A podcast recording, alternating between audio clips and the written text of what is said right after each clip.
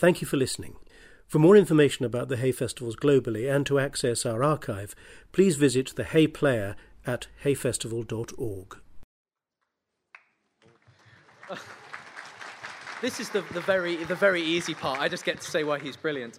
Um, uh, good afternoon and welcome to Hay. We are very lucky to be um, in partnership with the University of Cambridge, having here with us today a world expert in um, mental health and neuroscience. He's been the professor of psychiatry at the University of Cambridge for 20 years, and he after beginning his medical training at the University of Oxford and then at St Bartholomew's Hospital in London, he wor- uh, did more training in London and in Hong Kong, and then he has been working in an academic industrial partnership with GlaxoSmithKline, developing anti inflammatory drugs for depression. He is the now head of department at um, for the Department of Psychiatry at the University of Cambridge, and he's director of the Wolfson uh, Brain Imaging Centre, which is at the Department of Clinical Neurosciences.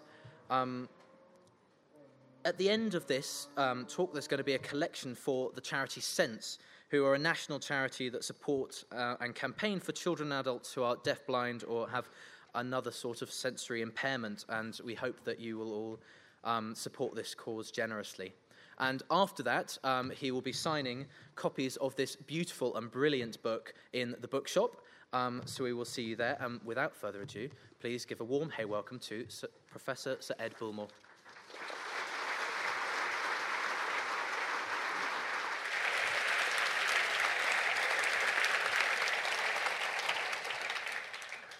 Uh, well, good afternoon, and uh, I've never been to Hay before. Uh, I'm enjoying it tremendously so far, and I'm delighted to see so many people have uh, chosen to come to this event. Um, I'm going to be talking uh, about this book, The Inflamed Mind. Um, if you've already bought it and read it, then thank you very much. If you haven't, then I'm going to risk spoiling the plot, destroying the suspense. I'm going to tell you what the last few sentences of the book are right at the start. Okay, so this is how the book ends. We could be on the cusp of a revolution. It won't be televised. And I might be wrong, but I think it has already begun. So that's where the, the story ends. And some of that might not make a lot of sense right now. The, the one bit of that that I would suggest you hang on to is I might be wrong. Okay? Some of what I'm going to say I think is solid, certain. Some of it is going to be a bit more speculative. But the reason I wrote the book is because I think the science is at an inflection point. Uh, and that's uh, what excited me about it and made me want to write it.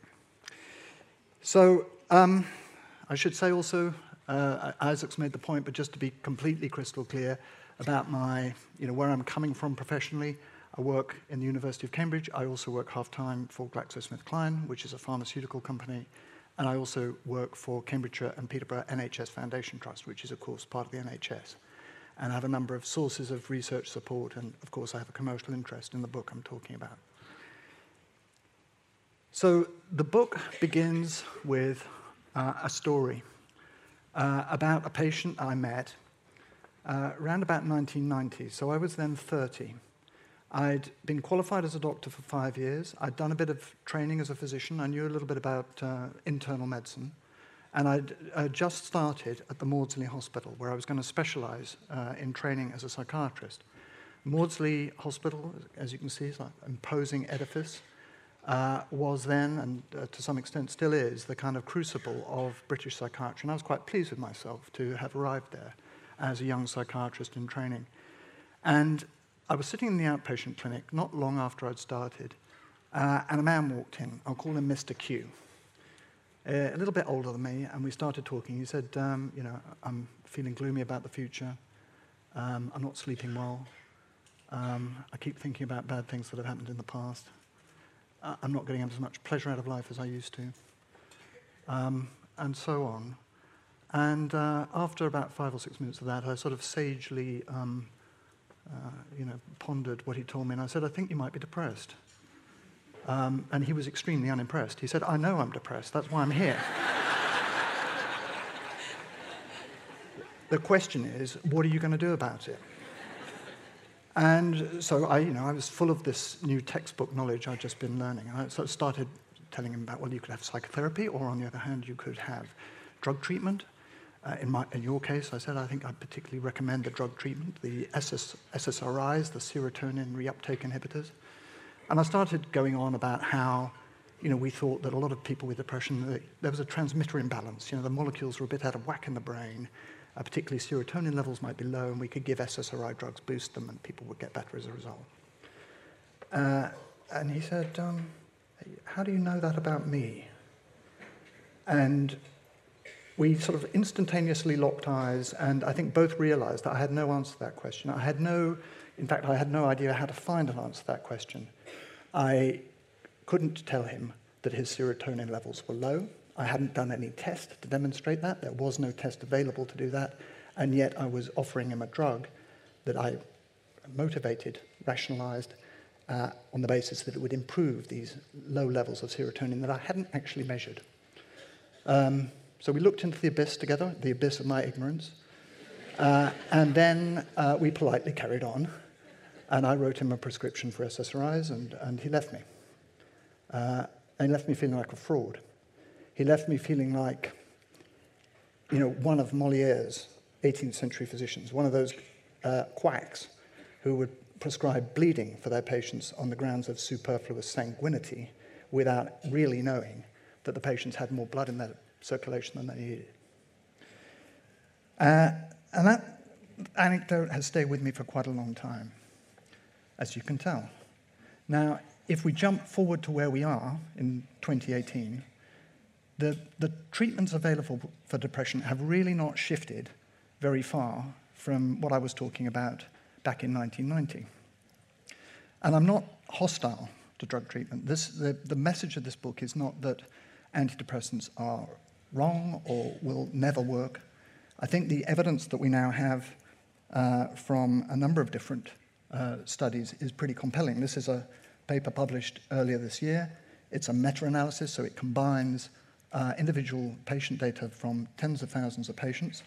And what you can see here, it may be a little bit difficult to read the words, but uh, actually, I wonder is there a laser pointer somewhere that uh, I might be able to use? Um, you can see that each of these drugs, uh, amitriptyline, uh, duloxetine, and so on, each of them is an antidepressant. The, uh, uh, this little blue marker indicates to what extent, on average, patients given that drug do better than if they're given a sugar pill or a placebo. And all of the blue uh, markers to the right are indicating that on average the drugs are more effective than no treatment. And you can see that on average they all work moderately well. But there are still a lot of buts. We don't know, as I didn't know when I was talking to Mr. Q, that the serotonin levels in the brain are at a lower ebb in patients offered treatment uh, with serotonin boosting drugs. We still don't have that test available to us. We don't know which patients are most likely to respond well to uh, antidepressant drugs versus, for example, the course of psychotherapy. There's been very little therapeutic progress in the last 30 years. One way of gauging that is you can see that all of those drugs, all of those blue boxes, and the little lines coming out of them are more or less overlapping. They're all working about equally well. If there was clear therapeutic progress in the field, the drug at the top would be the most recent one. But actually, the drug at the top, amitriptyline, is one of the oldest ones.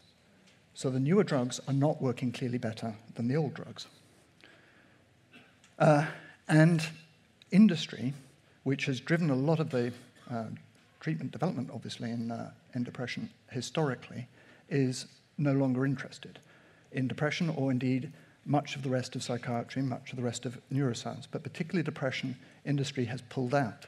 Uh, since 2010, particularly, there's been a, a, withdrawal of investment. And yet, depression uh, is incredibly common. I mean, it's about 25% lifetime risk of depression. That is to say, one in four of us uh, will have uh, an episode of depression at some point in our lives. I like to think of that as uh, every planet, sorry, every family on the planet uh, will be touched by depression. I think it's that common.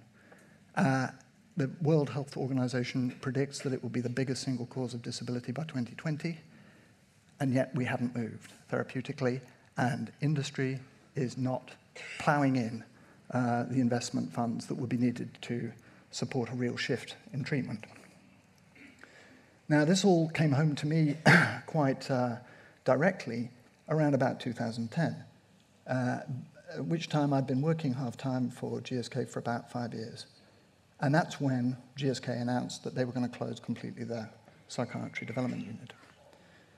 And I talked to my boss and I said, um, Does that mean uh, GSK, the industry generally, is never going to go uh, looking for better treatments for depression again?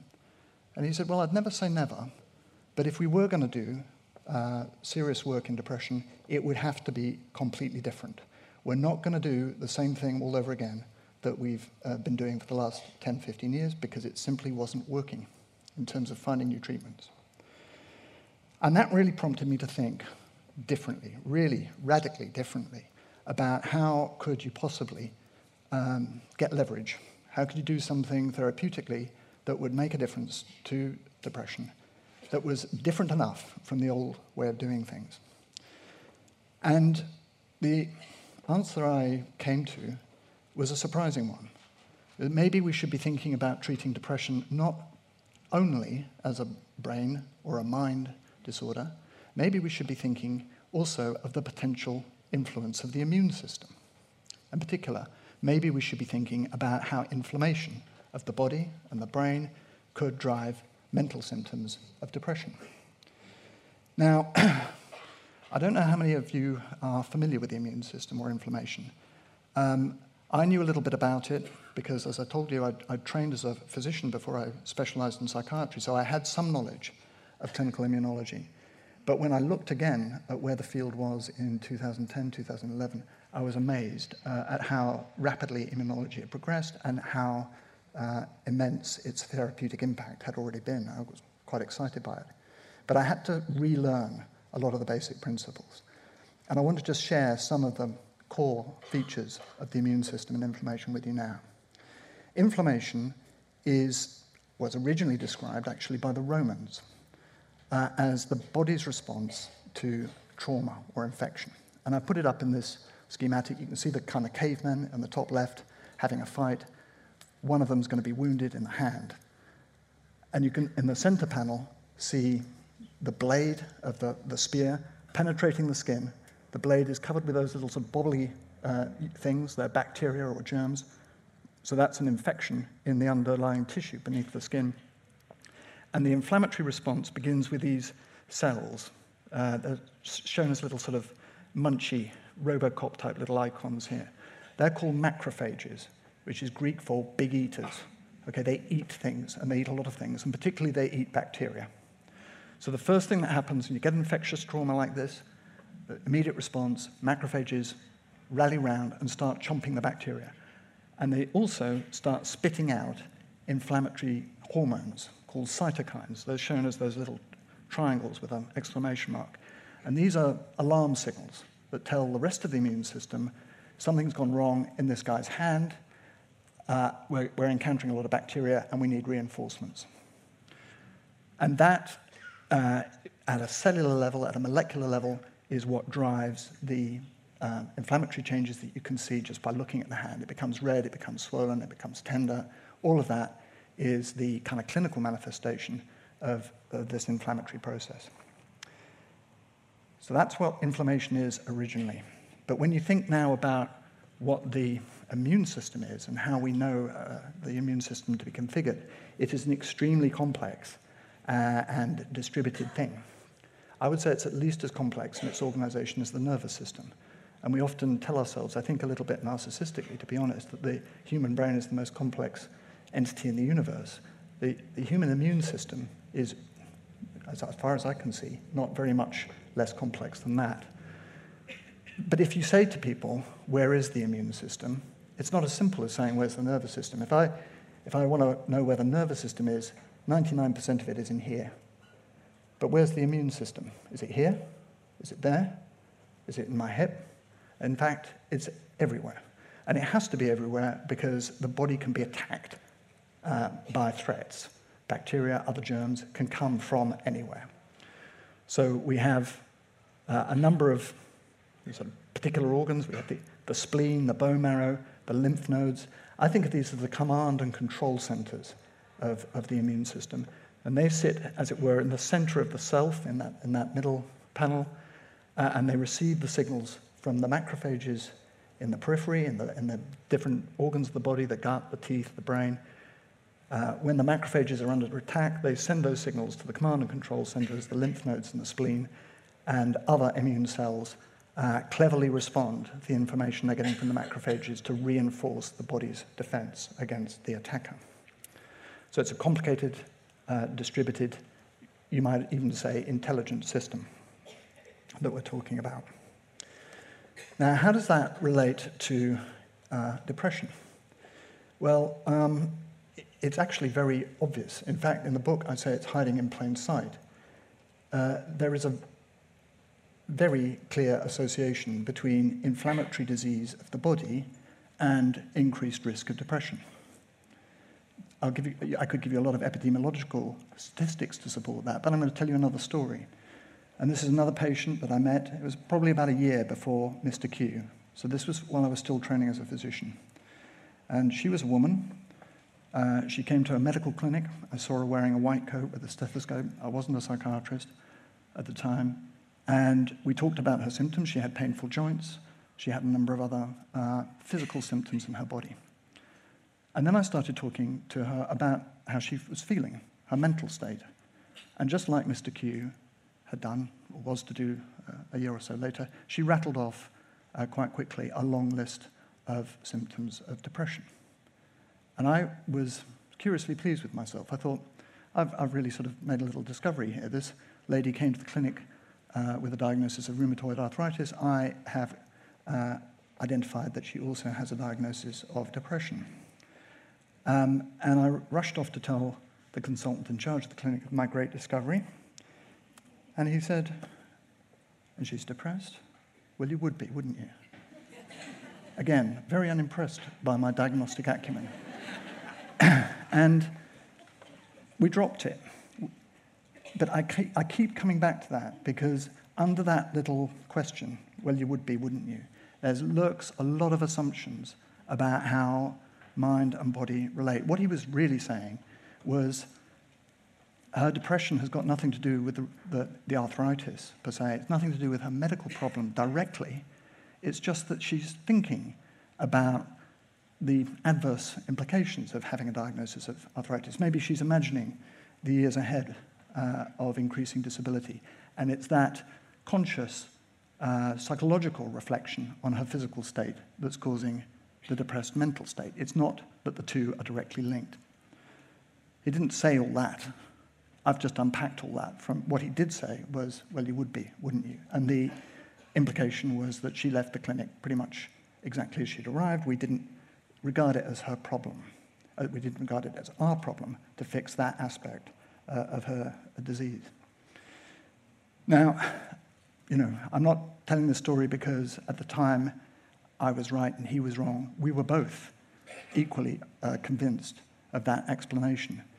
And to, uh, in a sense, uh, uh justify our, our, dismissal of her uh, depressive symptoms, I would point to the fact that at the time, what we thought we knew about the immune system and how the immune system relates to the brain and the mind really didn't allow any alternative explanation. And on this schematic, what I'm trying to show, very high level, is what we thought we knew about depression, what I uh, was taught about depression uh, and the relationship between the brain and the body when I was at medical school and shortly thereafter. So in the 1980s, what we were taught was there was something like a spectrum, a mood spectrum, and you could be depressed, you could have lost your capacity for pleasure, so called anhedonia, you're tired, pessimistic, withdrawn, uh, and then at the other end of the spectrum, yeah, more upbeat, uh, normal capacity for pleasure, energy, optimism, sociability, and so on. Everybody was on that spectrum, and what pushed the needle from one end of the spectrum to the other was, first of all, uh, particular bits of the brain that uh, we know are important for emotional processing. Uh, the amygdala is one, the cingulate is another. And at a microscopic level, below the sort of the, the, the high, uh, the high level uh, description that you can see in a brain scan, we assumed that there was this underlying abnormality in neurotransmitters, particularly serotonin. That's what we were taught. That's what I tried to convince Mr. Q uh, justified the use of an SSRI. And you can see right at the bottom, uh, there's something very concrete that separates all that brain apparatus and the mental symptoms from the body. Because the little cytokines and immune cells macrophages circulating in the blood, uh, joining in a way the, the brain to the rest of the body, they couldn't get across the blood brain barrier and influence the workings of the brain. We were taught there was something like a Berlin Wall. Uh, it was called the blood brain barrier, and it was uh, taught to us um, very dogmatically as if it was strictly impermeable. So the immune system really couldn't get into the brain, it couldn't influence the brain. So Mrs. P's symptoms of depression simply could not be related to the inflammation that was circulating in her body and causing her joints uh, to be painful. That was the Berlin Wall uh, in the 1980s. But of course, since then, the Berlin Wall has changed. Uh, and so too has our concept of the blood brain barrier. And what we thought was an impermeable uh, separation, uh, border between body, brain, and mind turns out not at all to be impermeable. In fact, there's communication going on all the time between the peripheral immune system and the central nervous system. Uh, I've shown it here. You can see these those sort of bricks in the wall of the old school blood brain barrier, now separated quite widely, wide enough to allow those immune cells and cytokines to kind of percolate out of the, uh, the body, get into the brain. And when they get into the brain, one of the things they do is they activate the brain's own macrophages. The brain has little macrophages sitting in there, waiting for a signal. They're called microglia. The terminology is a little bit confusing, but microglia are basically just the same kind of big eating uh, uh, rapid rebuttal cells that we call macrophages in the rest of the body. When they get a signal through the blood brain barrier to say there's inflammation going on elsewhere, they get active, they chuck out more inflammatory cytokines, uh, and those can change the way that neurons work. They make neurons more likely to die, they make neurons less likely to uh, form new synaptic connections, uh, and those changes in how uh, neurons work are reflected in changes at the, at the higher level of the cingulate and amygdala, and that could tilt the dial from the depressed, sorry, from the upbeat to the more depressed end of the symptom spectrum. That's the new idea.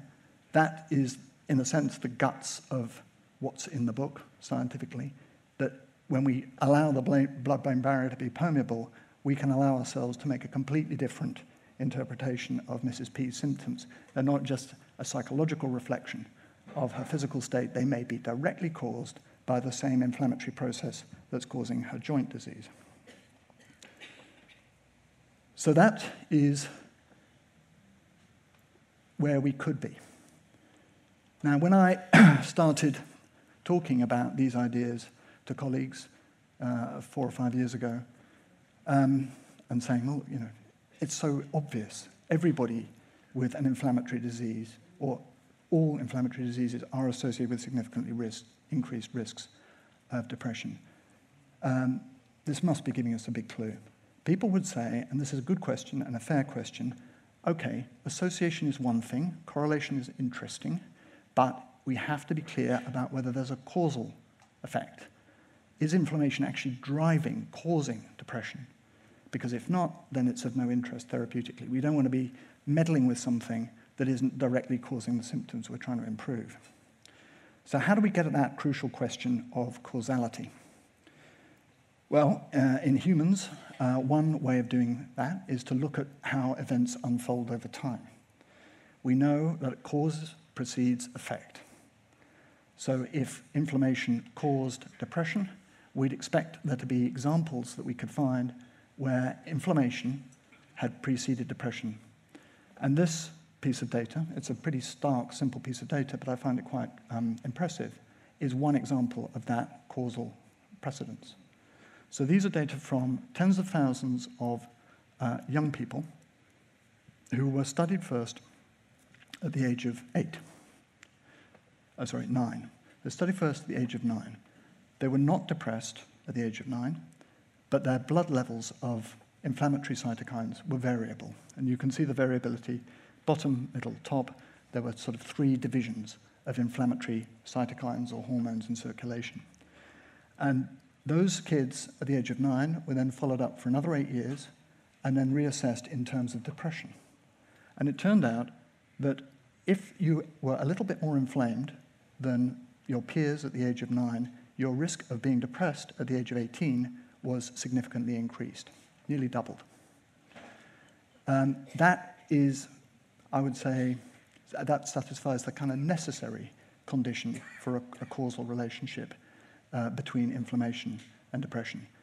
Nine years, you're inflamed. Nine years later, at the age of 18, you're depressed. That is compatible with the idea that the early inflammation causes the later depression. It's not by itself entirely sufficient, I don't think, to clinch a causal explanation, but it's consistent with that idea. And incidentally, it also uh, provides one piece of evidence in support of what I think is a very interesting idea I'll come back to later, which is that childhood uh, risks, uh, childhood challenges, childhood traumas may be carried in the body, may be memorized by the body in terms of an altered inflammatory response. But how can we break down the causal question a bit more, uh, in a bit more of a fine grained way? Because again, when I'm talking to skeptical biologists, mainstream physicians, they want to know how does this happen? How is this working step by step, mechanistically? Not just that, you know, inflamed nine year old becomes a depressed 18 year old with some kind of nebulous thing going on in between, but exactly how does this work? Uh, and there have been some interesting studies that have, have tried to explore that. Um, we've known since Charles Darwin that animals, including humans, tend to express emotions in rather stereotyped ways. It's very easy, regardless of race, nationality, age, for each of us to tell quite quickly whether somebody else is sad, happy, uh, or angry, simply by looking at their facial expressions. These are highly conserved uh, characteristics.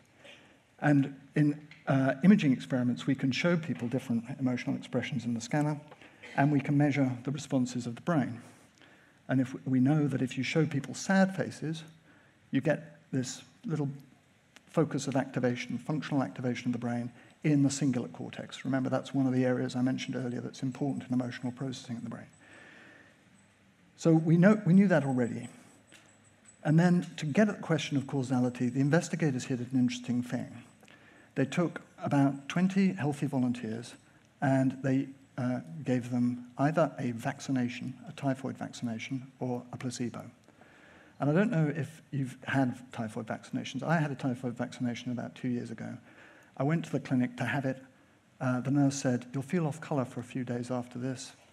I said, Why? She said, It's just the body's way of getting over things. No real explanation. But she was correct. I did feel off color a couple of days.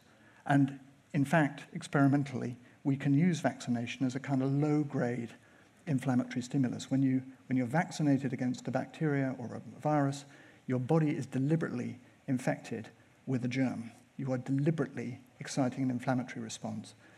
And if you do that experimentally and you compare the uh, response of uh, uh, participants, uh, both in terms of their, their mental state and their brain state following vaccination, you get this result. Uh, it's, a, it's a pretty clear cut correlation. The people who have the greater depressive response to the vaccination on the, on the horizontal axis tend to show the greater functional change in that area of the brain, the cingulate that's important for emotional processing. So you can, I hope, begin to see how we're getting closer to a causal, step by step explanation. There's a, vac- in this case, vaccination causes uh, an inflammatory response to the body. That in turn changes how brain, the brain functions, particularly in these emotional processing regions, and that in turn uh, could cause the depressive symptoms. Now, there's much more I could say about that mechanistic uh, explanatory uh, purpose um, that we, we need to continue to pursue because it's a very fundamental question. There's a bit more detail about it in the book. But let's just assume for a moment that you buy everything I've said so far. So you agree that there's a very common association between inflammation and depression. you agree that it could be causal, that inflammation could cause depression. One of the next questions you might have is well, where does that inflammation come from in the first place? What is it that makes people inflamed so that they then become depressed?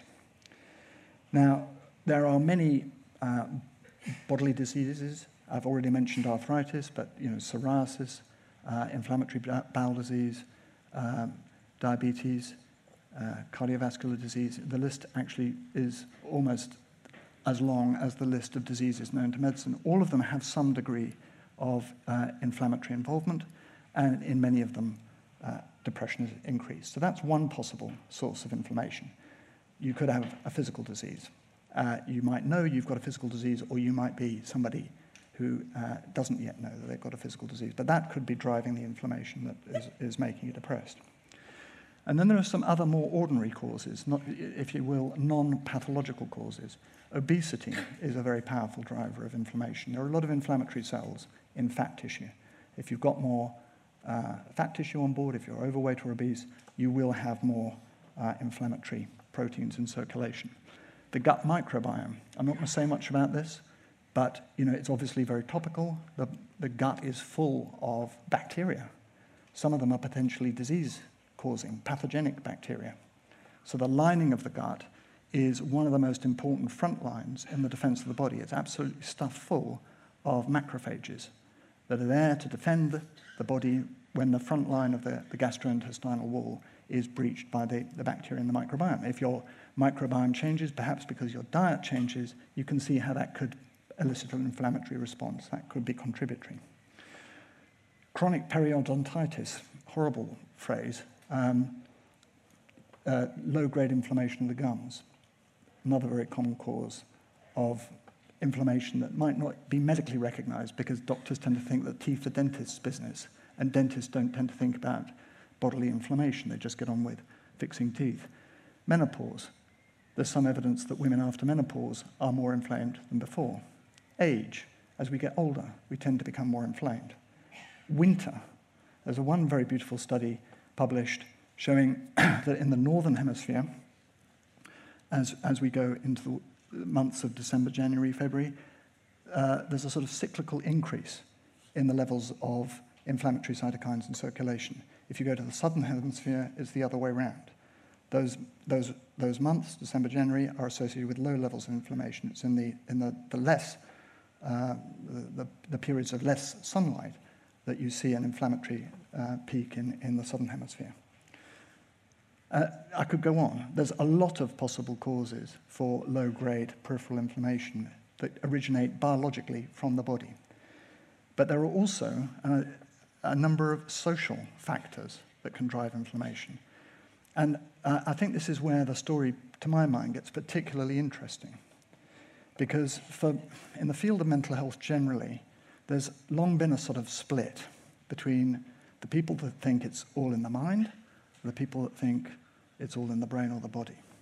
And what I've said so far might make you think that I'm going to claim that ultimately this is all in the body.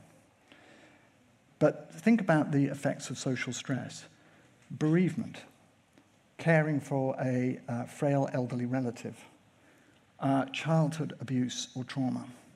All of these are major social stresses and they are massive risk factors for depression. We know for, you know, that's beyond doubt. Social stress precedes depression, causes depression. What we haven't understood until very recently is how social stress might cause depression. And in that context, it's very interesting to me that there's increasing evidence that social stress can drive inflammation. Uh, and that doesn't have to be such severe stress uh, as bereavement. Um, I'm talking to you now, public speaking, standing up in front of you. That's stressful.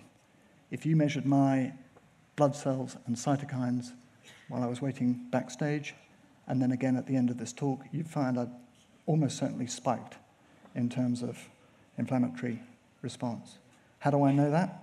Well, there's this experiment uh, that I'll show you just to sort of give you a flavor of, of, of how people are beginning to think in this way.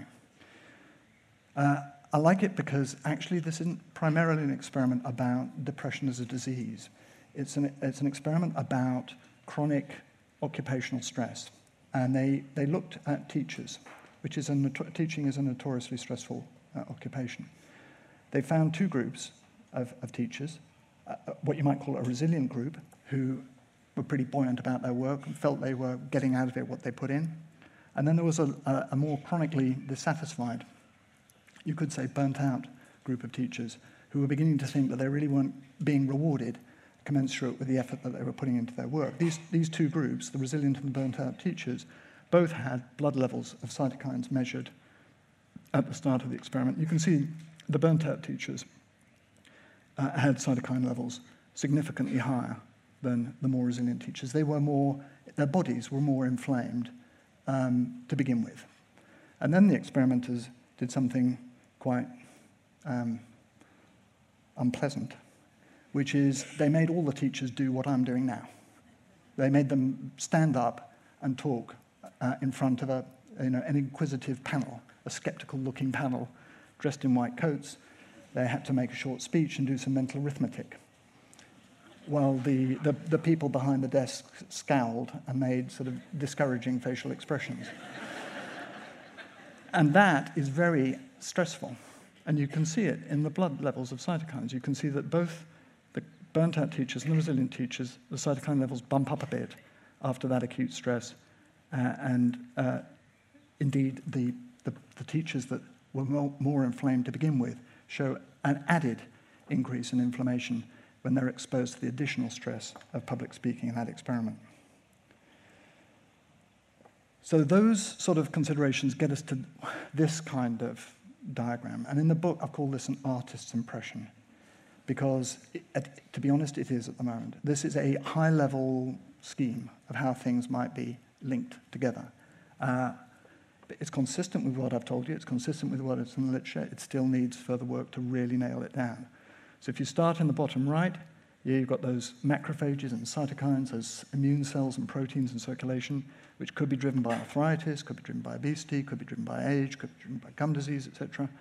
Those inflammatory signals are going to cause changes in the brain, cause changes in the mind, depression. And depression, of course, uh, can cause stress. If you're depressed, you're more likely to encounter stressful situations, and stress can then drive inflammation. So you can see there could be a vicious cycle uh, that is, uh, again, to say this, of particular interest to me in mental health because this is an, an idea, a model which doesn't say it's all in the mind, it doesn't say it's all in the brain or the body. It says what we need to think about is how our minds detect social stress, how we interact with others, how that changes the way the body works, uh, and in turn affects the brain uh, and ultimately depressive symptoms. So I've said quite a lot about uh, causal evidence, the evidence that inflammation causes depression. I've said something about where inflammation might come from. But um, we also really need to think about why inflammation causes depression. Everything I've told you so far, you could file under the category of how. How does inflammation cause depression? But why does it cause depression? And I would say the answer has to come back to Darwin. That means that there has to be some survival advantage. There has to be some sense in which becoming inflamed, sorry, becoming depressed as a result of inflammation improves your chance of survival. But that seems a little bit counterintuitive. How could that be? Because if you look at it in the present day, depression, particularly severe depression, is not actually advantageous to survival. It tends to be associated with shorter life expectancy, reduced reproductive success, um, a number of other uh, sort of social uh, demographic outcomes that indicate depression isn't currently improving survival very much. So to, to begin to fashion an explanation that's consistent with Darwin's ideas about natural selection by survival of the fittest, we have to kind of imagine how this link between inflammation and depression could have been an advantage to survival many hundreds of thousands of years ago. And of course, this all gets very speculative. But the story is out there that when a caveman was injured, when his hand became inflamed, his mood changed, his behavior changed. He withdrew himself from contact with the rest of the tribe. he reduced the amount of food he was eating, he conserved energy, he remained a little bit anxious because he was uh, disabled and potentially vulnerable to predators. You can make up a story about how the, the behaviors that we call depression now, many hundreds of thousands of years ago, could have been adaptive. They could have been a kind of sickness behavior that uh, protected or encouraged recovery uh, following an infectious trauma that might otherwise have been fatal to the individual, or in the case of a contagious disease, potentially to related family members. That's a story. It's a just so story. And there are other just so stories out there about how depression might have evolved. But if that story was true, then you would expect that the genes for depression might be related to the immune system. And until very recently, I mean, literally six months ago, um, we didn't know what the genes for depression were. And we still don't know completely what the genes for depression are. But this uh, bit of data on the right is a so called Manhattan plot. It's showing where, over the length of the human genome, we've got particular genes that are linked to the risk for depression. You can see there's some uh, particularly peaky points in the genome. Those are genes where the risk for depression uh, is significant. And many of those genes have immune functions. Now, I don't say that proves the evolutionary theory, but nor does it refute the evolutionary theory. It is consistent and, and allows us to continue thinking that might, that might help us answer the question why. So, the final question I want to come to is, um, for many people, I suspect, the most important one, which is so what? You know, okay, inflammation could somehow cause depression, and there might be an evolutionary or genetic explanation why. But what, is that, what difference is that actually going to make to treatment, which, of course, is the question I started with? Well, if you follow what I've said so far, inflammation causes depression, it's natural, it's intuitive that anti inflammatory drugs or anti inflammatory treatments of another kind might work as antidepressants. And I would say that, that is probably true or may be true, but not yet known for sure. And I don't think it will ever be true for everyone. Because I think one idea about depression that we probably have to leave behind us is that it's all one thing. That all of these people, the one in four of the global population that have the depression, are depressed for the same reason. I don't think it's plausible. And if you look at the data that we have linking inflammation to depression more, more, uh, in more greater detail, it isn't the case that everybody with depression has these increased levels of cytokines or immune cells. It's about a third of, of patients, as far as we can see at the moment. So, what I think might happen in terms of treatment is that when somebody like Mr. Q comes into an outpatient clinic, instead of being told, oh, you've probably got low serotonin levels, so we're going to give you an SSRI, there'll be a blood test. We'll measure a biomarker. We'll be able to look at what's happening in that person's immune system. And if there's evidence that there's inflammation as well as depression, then that would lead us to a different kind of treatment. We might offer some specialist treatment to reduce inflammation uh, as a way of getting at the depression. If the blood test result is different, if there's no evidence of inflammation, well, we wouldn't offer that treatment option. You might offer one of the many other treatment options that are known to be successful in depression. That might like seem like kind of motherhood and apple pie. I mean, if you went to your GP and said you were drinking a lot and you were producing a lot of urine, he wouldn't start uh, prescribing insulin for diabetes before he'd done a blood test to show that you had increased levels of glucose. So, in many other areas of medicine, this kind of logic is bread and butter. But for psychiatry, it would actually be a revolution to measure something in the blood, in this case, a marker of the immune uh, system, that you could use to predict response to treatment and make sure that the treatments you were offering to people were the treatments that they were most likely to respond to. Another thing I want to say about treatment is I'm talking about drugs, but I don't think this is just about drugs or just about pharmaceuticals. If you think about how you might modify the uh, body's immune response, there are in fact a number of other different ways that you could go about it. Uh, you know, historically we've focused on these synapses that we can barely see, these serotonergic uh, neurons in the brain.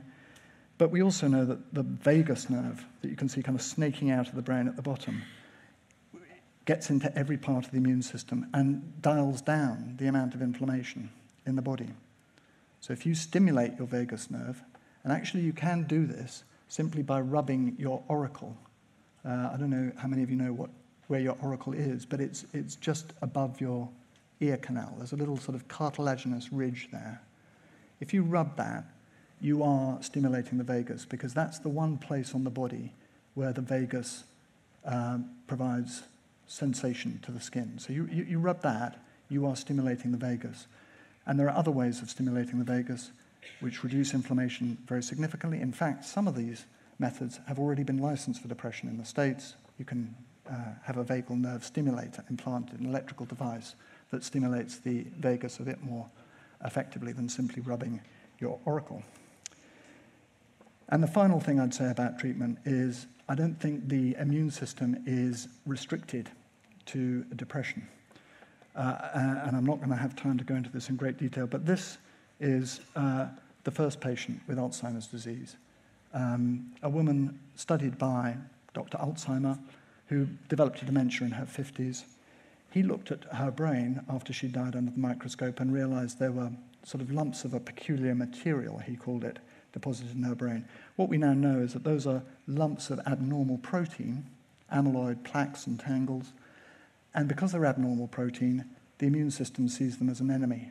It sees them as an alien. So you can look at the uh, brain of a patient with Alzheimer's disease under the microscope, and you can see the microglia, the brain's immune cells, are attacking these proteins and doing collateral damage to the neurons uh, around them at the same time. So possibly anti-inflammatory drugs uh, or other treatments in future might be useful as a way of mitigating the impact of, of neurodegenerative disease or slowing the rate at which people uh, become demented.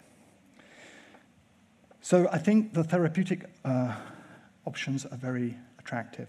But the final, and I think you know, grandest, grandest claim in the book is that all of this gets at what I called at the beginning a revolution. Uh, for 400 years, Western medicine has been dominated by this idea, the Cartesian dualist idea, that there's something very different about the mind and the body. The body is mechanistically understandable, the mind is, well, in Descartes' view, it was a, a spiritually immaterial uh, substance.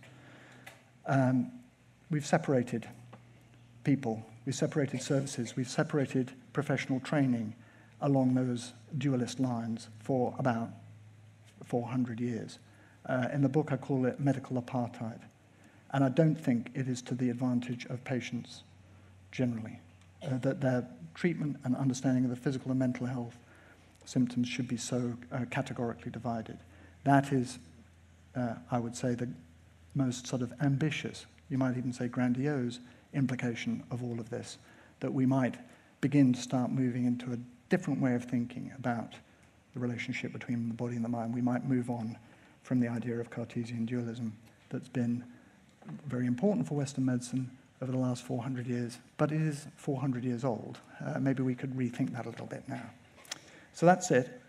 That uh, gets us back to where I started. That's why I say we could be on the cusp of revolution. It won't be televised, meaning it's not going to be over and done with in a week or two weeks. This is, I think, a sort of several generational process. And as I said at the start, I might be wrong, but if I'm not, uh, I think exciting times ahead. So thank you for your attention. Uh, I'd like to thank Short Books and, and Helena Maxwell for the work they did on the book. It's terrific. And I'm happy to take a bit of Q&A. Thank you.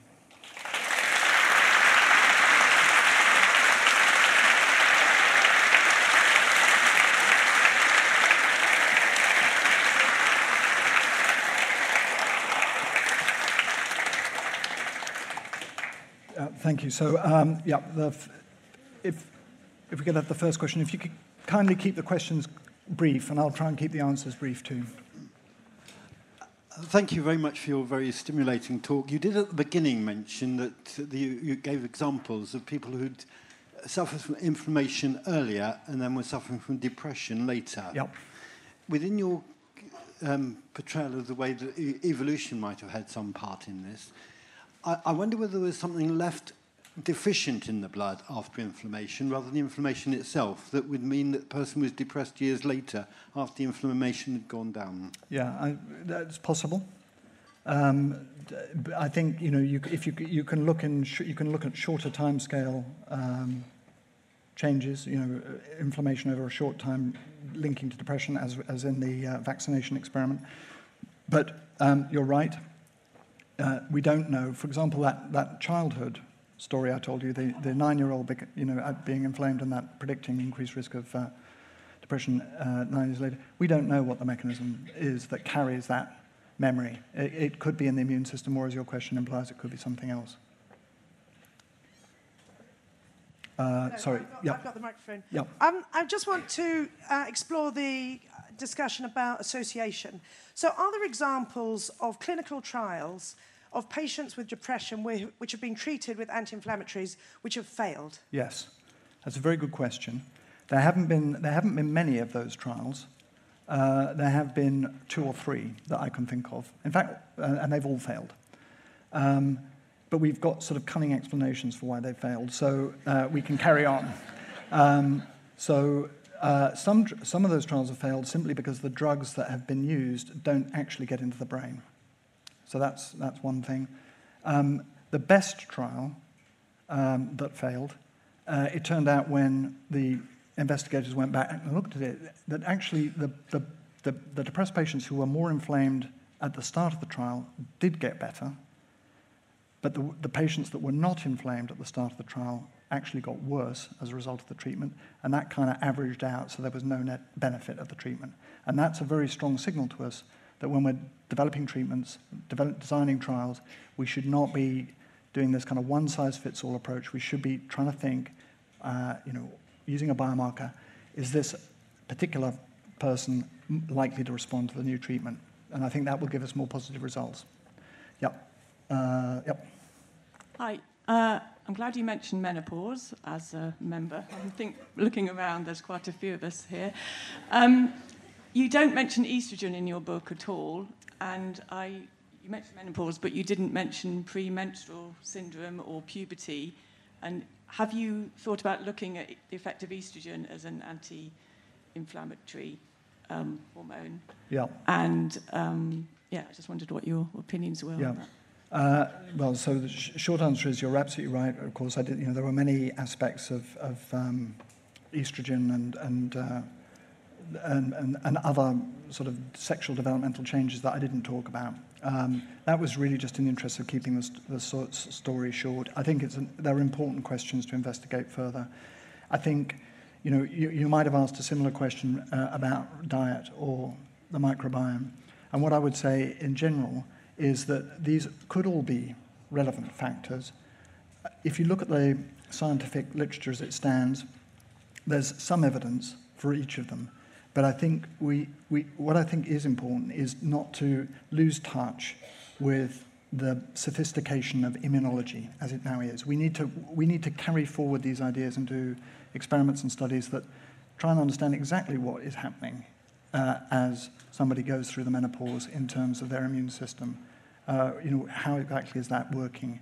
How does the immune system respond to diet changes or to microbiome uh, changes. All of these factors need to be understood, but I think we've, we've got to, I think they're all plausible um, factors. They're worth investigating, but I, I, I think it's important that we, we try and kind of stay close to the, the immunology as we do that, because it has been a tremendously exciting scientific uh, growth area over recent years. Yep.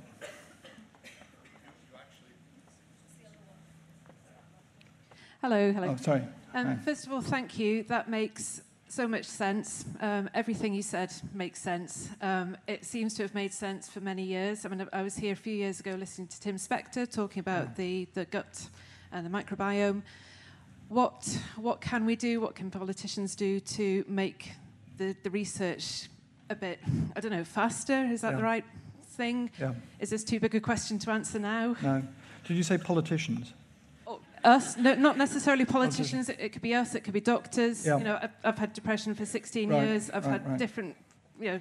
Well, you know, so, yeah. So I think it's a very good question. So I mean, obviously, I would say this, and I will say it. You know, if we put more money into research to develop new drugs in time, that or, or other new treatment approaches based on immunology, in time that might deliver new treatments.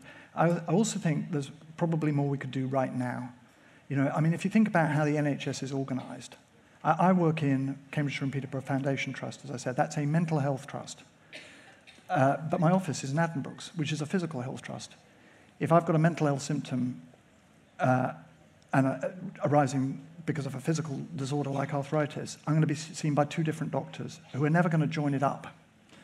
And I don't see really why we couldn't lobby for some reconfiguration of services so that you've got physical and mental health services co-provided, you know, coherently provided to patients in the same clinic at the same time in a more integrated way. That doesn't, that's not rocket science. That doesn't need billions of dollars going into new drug development.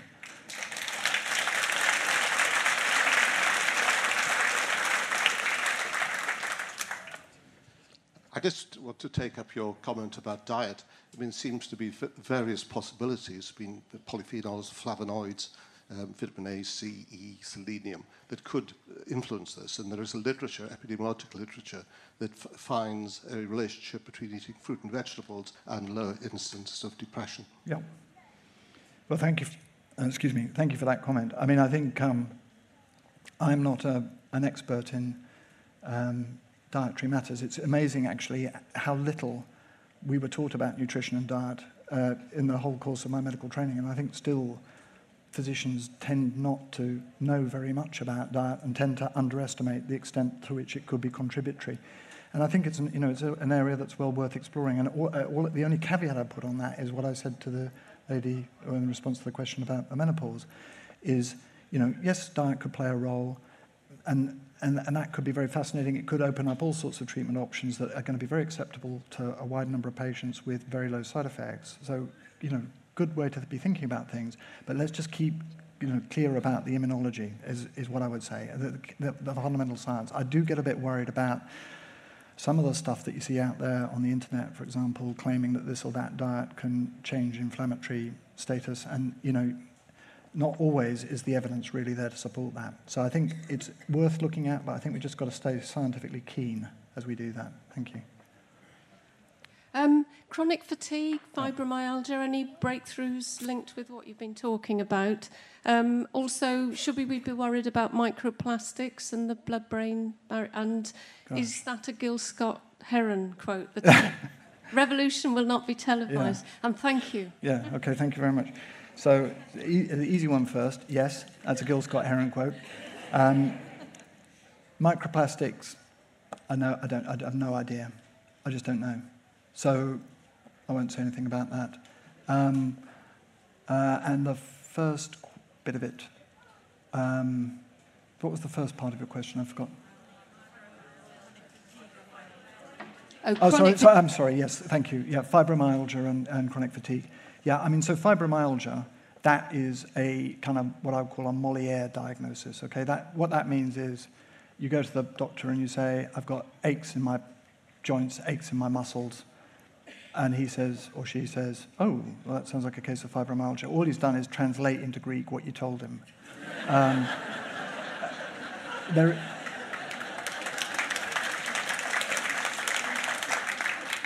We don't have a test for fibromyalgia. It's what they call a diagnosis by exclusion. Um, and that, what that means, and chronic fatigue syndrome likewise. Uh, and I think that's unfortunate. I think it leaves a lot of people feeling that their symptoms somehow don't really count or aren't real. Um, and I think it would be interesting to, you know, investigate whether actually, as we begin to think more about this new science of immunology and how it relates to the brain, maybe there are uh, immunological explanations. I mean, chronic fatigue syndrome originally was you know, described uh, in response to an infection, or is often, is often is, uh, people often experience the onset of chronic fatigue following infection. So, you know, infection is going to stimulate the, uh, the immune system. You know, it doesn't, it doesn't take a great leap of imagination to think that everything I've said about depression could also be relevant to those disorders too. But again, we need to do more, uh, you know, level-headed, skeptical research just to make sure we're staying grounded about all of this. Yep. Um, I've gone through the application to try and get diagnosed with depression and I've lived with it for six years. And I remember right at the start, my doctor said, Yes, well, you've got high levels of inflammation, but that doesn't really mean anything. We don't do anything about that. Mm. And it seems that you're saying that there's a lot of research saying that it's very connected. So, mm. where, why aren't GPs and general health practitioners not? Why is there a distance there? Why aren't people talking about it, aware about it, and when and how do you think that'll happen? Um, so, was your doctor a GP or a psychiatrist or a sort of hospital physician? GP. I mean, you know, I, I, don't, I don't know why he or she didn't make the connection, but you know, I do know that when you go through medical school, when you train as you know, as a, as a doctor of any description, you are you end up pretty much indoctrinated by the idea that you know the body and the mind are poles apart. That's the kind of Cartesian dualism. It's the uh, medical apartheid I was talking about. When I say indoctrinated, I mean you might not even know that that's the assumption you're making. You know, it's, it's, very, it's very ingrained in Western medical thinking. Um, it, it should change because the science is telling us it should change. How quickly it will change, I don't know. I would come back to Gil Scott Heron. You know, it might take some time. Uh, I think it's probably going to be a generational thing. I think we need to need actually see, to need, need to see changes in training of doctors uh, so that people emerge into practice equipped to deal with both physical and mental, and maybe we could reconfigure services so that that you know, can be delivered as one coherent package to patients a bit more often than it is. Hello. Yep. Um, in a way, you've covered it lightly, and I haven't read the book, so forgive me if, if um, this is irrelevant. But you're talking very much one way, i.e., that you start with inflammation, which then affects the brain. Mm. But you also referred to stressful situations, bereavement, and things. So it has to come the other way as well. So have you measured somebody being treated for, for that, for traumatic events, and then watching their inflammation levels change accordingly? So you have both measurements. Uh, I see. So you mean somebody who's experienced a stressful event has, let's say, psychological counselling, uh, and as a result of that, the inflammation, Their inflammation levels yep. reduce. And if, if they don't, if you're just treating it chemically, yeah. then and it's a mental trauma, then it's likely, presumably, that the inflammation will come back because the mental trauma hasn't been treated. Yes.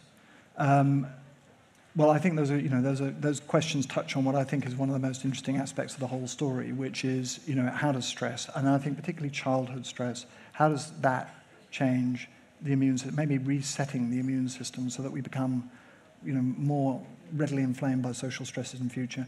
How can you use psychological treatments for stress management? Could you monitor the effects of those treatments or demonstrate that they'd worked, you know, mechanistically by showing decreases in inflammation? Those are very good questions, and I, I'm afraid to say again that the answer is it's all still to do.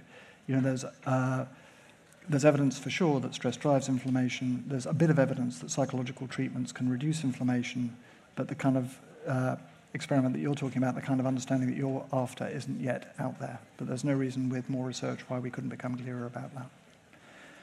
Okay, thanks very much. I have a feeling we're out of time, actually. Uh, so thank you.